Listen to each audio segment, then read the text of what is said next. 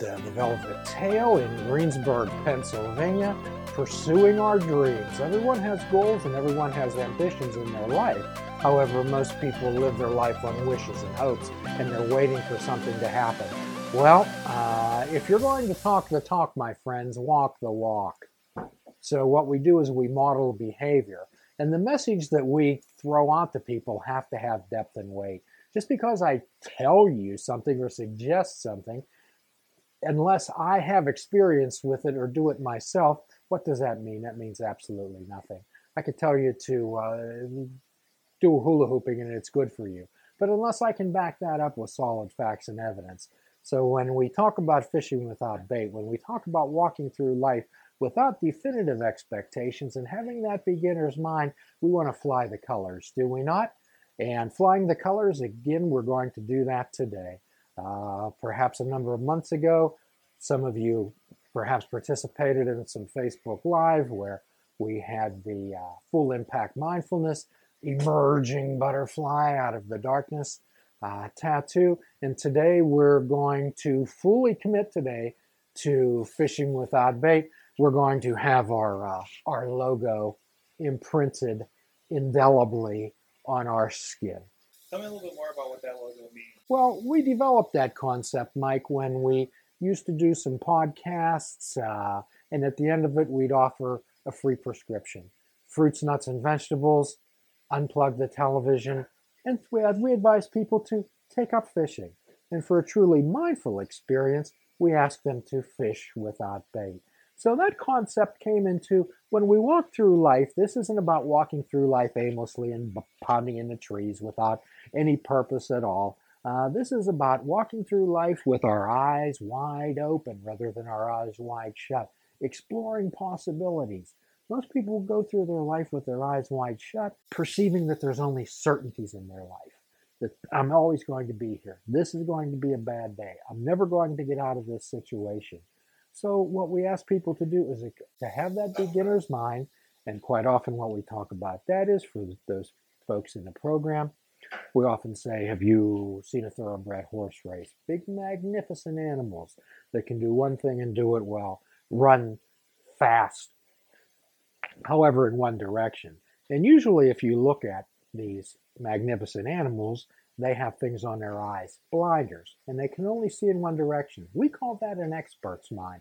An expert's mind is unwilling to explore possibilities or even entertain the possibility that there may be other solutions.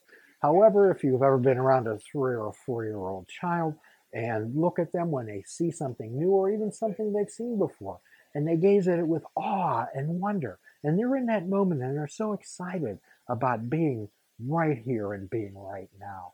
And that's what we talk about fishing without bait. Walking through life, walking through life not with concrete blocks tied around our ankles, but like we're walking through a warm breeze. Would you like to walk through your life like you're walking through a warm breeze? So that's that's the type of philosophy that we advocate, and we just don't advocate it on fishing without bait we actually show you how to do it. We give you the instructions, we give you the guideposts, we urge you and encourage you and support you along the way. So here today with our uh, with our new friend, Miss LP. Miss LP is a uh, tattoo artist extraordinaire at the Velvet Tail. So, what's good about being Miss LP? Uh, pretty much everything, really. Hmm. Life's pretty great right now. What would that mean? Um, well, I just got married and just moved, Hmm. so that's pretty great. My whole family came up for the wedding, and I don't get to see them very often, Ah. being as they all live in North Carolina. Hmm. So that was pretty wonderful. So tell uh, tell us what attracted you to your uh, partner.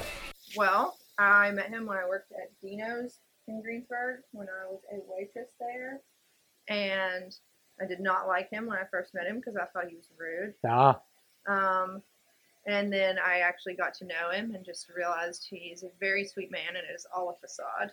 mhm. Um, but don't tell that to anyone who he might arrest on the streets of Greensburg. Um, but yeah, it's been about six years ago now. so what originally attracted you to him? Um, he is the single most genuine person I've ever met Single in my most. life. Wow, what does that mean? Well, for my artwork, for example, if there you know, most people look at a piece of artwork and just tell you it looks wonderful and that you did great and it's perfect. And no, he will pick out the terrible things about it or something that I've slacked off on. So he's honest. very, very honest, whether you want it or not, which, which is the best way to be. So he's honest. So what you're saying is he tells you the truth. Oh yeah, Okay. twenty four seven. Uh huh. So what happens, Miss LP, is when uh, people have minds of uncertainty, they turn into minds of anxiety and worry and fear. So what we want to do is turn that into a mind of awareness and a mind of knowledge. Now, if my car is uh, sputtering, am I going to take it to the garden center? Am I going to ask my next door neighbor who may be an accountant? Where would I go to? Your mechanic. You go to a mechanic, you go to the person yeah. who knows. So if I was going to go and inquire about a tattoo, would I ask a second grader? Would I ask somebody who fixes toilets? No, you have to. I would ask a tattoo artist. I would go to the expert so I would get a mind of knowledge. People people come in and they made emotional mind choices about uh, inked. Yes, absolutely. And how do you how do you handle that when somebody comes in?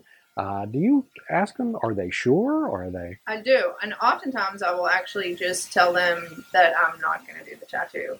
Um, if I Ah. feel that it's something that they will regret, especially with, uh, say, like 18 year olds, Uh huh. they seem to oftentimes come in, you know, just because they can finally get one, so they want one, and this is what they want, and I don't think it's a good idea, or even placement is a big thing for me. I will not put a ta- forearm tattoo on someone when it's their first tattoo, or if you know they're young and they don't know what they're going to do with their life yet. Uh huh. Um, just because it still is very limiting, even though society has gotten so much more used to Right. people covered in tattoos. It's I still don't want to be the person that limits someone on their career choices. Okay. Like my husband, for example, has uh, cannot. He's a city police officer. He works for the city of Greensburg. Um, he could not go and become a state police officer if he wanted because he has his forearms tattooed. Ah, And you know, I wasn't aware of that. when he got them, I'm sure he didn't even consider police work as an option. Uh, so Mhm. I don't know. I just like to point stuff like that out to people who are maybe getting something in a critical. So you you will say, I'm not going to do that. absolutely yeah. Okay. Someone wanted a uh, noose tattooed around their neck one time, and I just said that it was the idea that it was projecting seemed a little more extreme than something I wanted my name attached to. Mhm. So I didn't do it. So what you're saying is, if an 18 year old comes in with maybe, not that they're not mature, but may perhaps they're making an emotional mind choice about the love of their life that they want Yes. tattooed on themselves. I will not tattoo names for anyone. I'm not a very superstitious person, but that is one thing I believe to just No. be bad luck. Well, say more about that. Uh, okay, so kids, if, you know, if someone wants their kids' names tattooed on them, um, I don't mind that so much. I don't mind that at all. Um, but I think for a significant other, even if someone has been, I don't know, married for 20 years, it just seems like a bad omen to me. Ah, Um, so I just, I don't, I don't do it. okay. If someone really pleads with me and I don't know, then sometimes I'll cave. But for people who I know and love and see every day, I just I can't bring myself to do it because I think Mhm. it's bad luck. hmm How about neck tattoos and uh, face tattoos? For people who are already very well covered and are established in a career where that doesn't matter, I don't mind. hmm You you help get a person with a mind of knowledge. You're just not there to say, "Give me the money and I'll uh, I'll link you up and buy." Yes. Okay, it's not like sheets. Next. No, no, definitely not. Okay. My name is still attached to it. hmm So Okay. Well, that that that, uh, leads us to another. That's a sense of pride, is it not? absolutely. So when something walks out of here, you want to have some pride in that. That's your work. Yes. Okay. Wonderful. So so many people out there, uh, LP, do not have pride about themselves, and we call that self concept. Self concept is facts and information you know about yourself. Self esteem is how you interpret those facts and information Okay. about yourself. And some of those are pretty skewed because we take our perceptions of ourselves from perceptions of others or how we think we want to make ourselves to make other people like us. That ever happen in your life? I don't no, ela- I was just going to say, elaborate on that a little. Well, let's me. let, let's say this: uh, particularly uh, young girls, females begin to lose their sense of self and self-esteem and concept around the age of nine. Unfortunately, Around the age of nine. yes, that's when they begin to become influenced by uh, social media from others, uh, what young ladies should be, and what young ladies should make themselves to be attractive or uh, Right. accepted by others. I certainly would not have guessed the age of nine. It's it's it's nine years old. So at nine years old, uh, certain things begin to happen in uh, both uh, young men and young women's bodies, and they begin to become real introspective and self-conscious about how they look. So if you look uh, if you look at the social media, and if you look at models, uh, models are generally 35% underweight than the, than what an average person would would weigh. Yeah. Okay, and for some reason, uh, this waif type of look, uh, especially for females, uh, seems to be attractive. If you look at uh, men's health magazines versus women's health magazines, there's 11 times more uh, weight loss advertisements in women's magazines than there are in men's. Right. So, uh, if you look at if you look at eating disorders, uh, LP, uh, perhaps you knew some some of your friends in your life that perhaps maybe developed eating disorders. Oh yeah. And uh, so, how did you deal with that? How did you deal with friends who you knew were restricting or uh, really hurting themselves? Um, I actually, when I was in high school, I was pretty.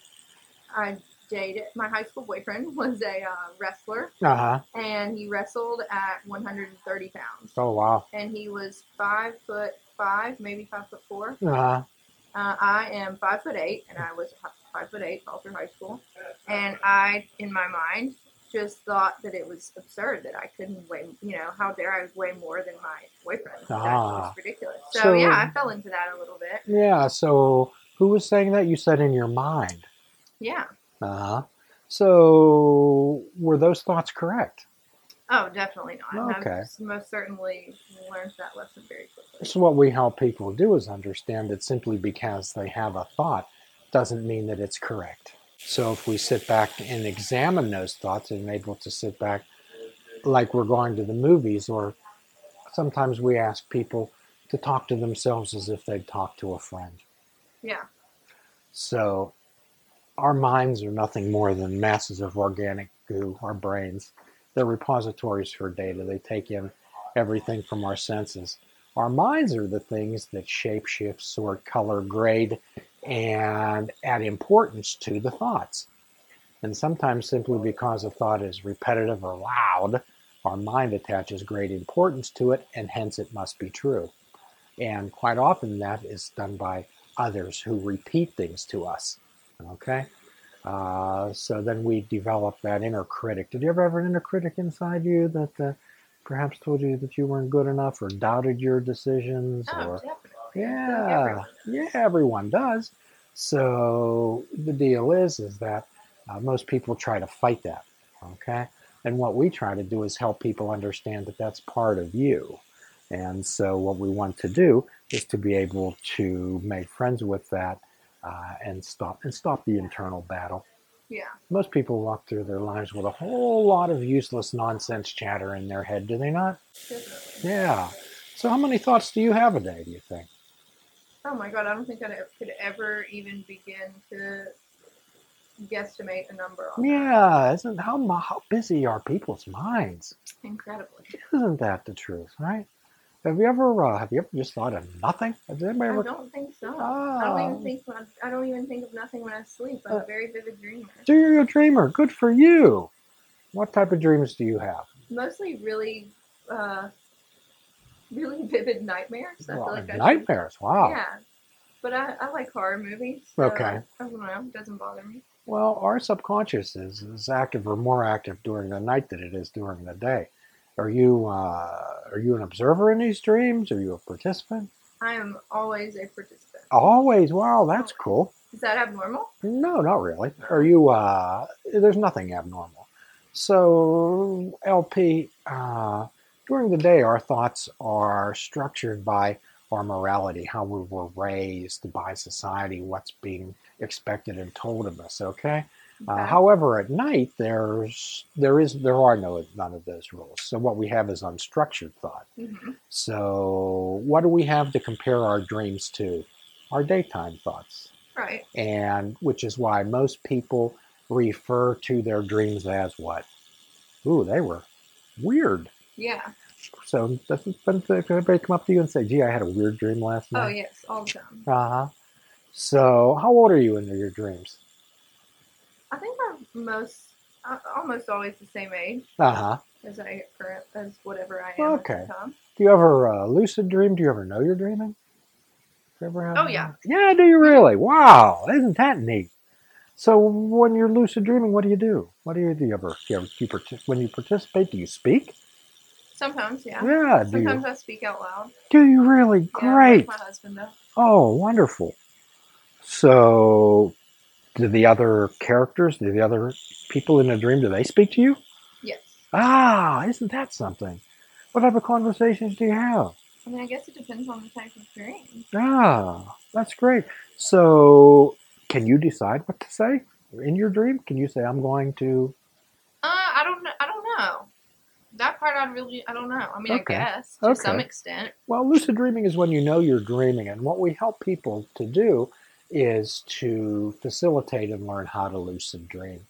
Uh, most people's dreams are about not being able to find their way, let's say, out of a house, out of a car. They're searching for somebody and they can't find them. hmm They pick up a phone, they can't work, it doesn't work. They try to speak, nothing comes out, or they're being chased or falling. Yeah. Okay. So that generally signifies that there's some type of disturbance in their life, some unresolved type of matter. Okay. Okay. So generally when we when we understand and help people to lucid dream, that means that they can actually turn around in that dream and face the boogeyman, face the person or the thing that's chasing them and speak to it Okay. and say, I'm not afraid of you. Why are you chasing me? Makes sense. And then and finish some. Uh, so most people have unfinished uh, business in their life. They have unresolved issues that they go throughout their life, which is uh, one of the reasons most dreams are about uh, unfinished business and not being able to accomplish something or not being able to find your way out of a particular place. Yeah. So a lot of your dreams are uh, about horror films. Well, I mean, I feel like it could be a horror film. Okay. It's not about a specific horror. Are you afraid in your dream? Usually, yeah. Yeah. Do you like to be scared, LP? Uh, sometimes I don't mind it so much. Uh huh. Okay. Do you seek out those type of movies? Do you seek out those? Uh... I do. Ah, cool. People like to be scared. They like to like to have that sense of fear. So that sense of fear brings a brings adrenaline up, doesn't it? Yes. And it, it's kind of excitement in your life, and wants to wants to break your break it out of the humdrum boredom of life. Because most people, LP, walk through life being uh, human doings rather than human beings. Please check out our website at fishingwithoutbait.com, where you can listen to the show, comment on our discussions, and find out where you can subscribe to our podcast. If you're interested in flying the colors of fishing without bait, click the shop icon on our website. We have clothing, mugs, cell phone cases, and so much more. Show the world that you fish without bait. This show is a member of the Sorgatron Media Podcast Network. Find out more at sorgatronmedia.com.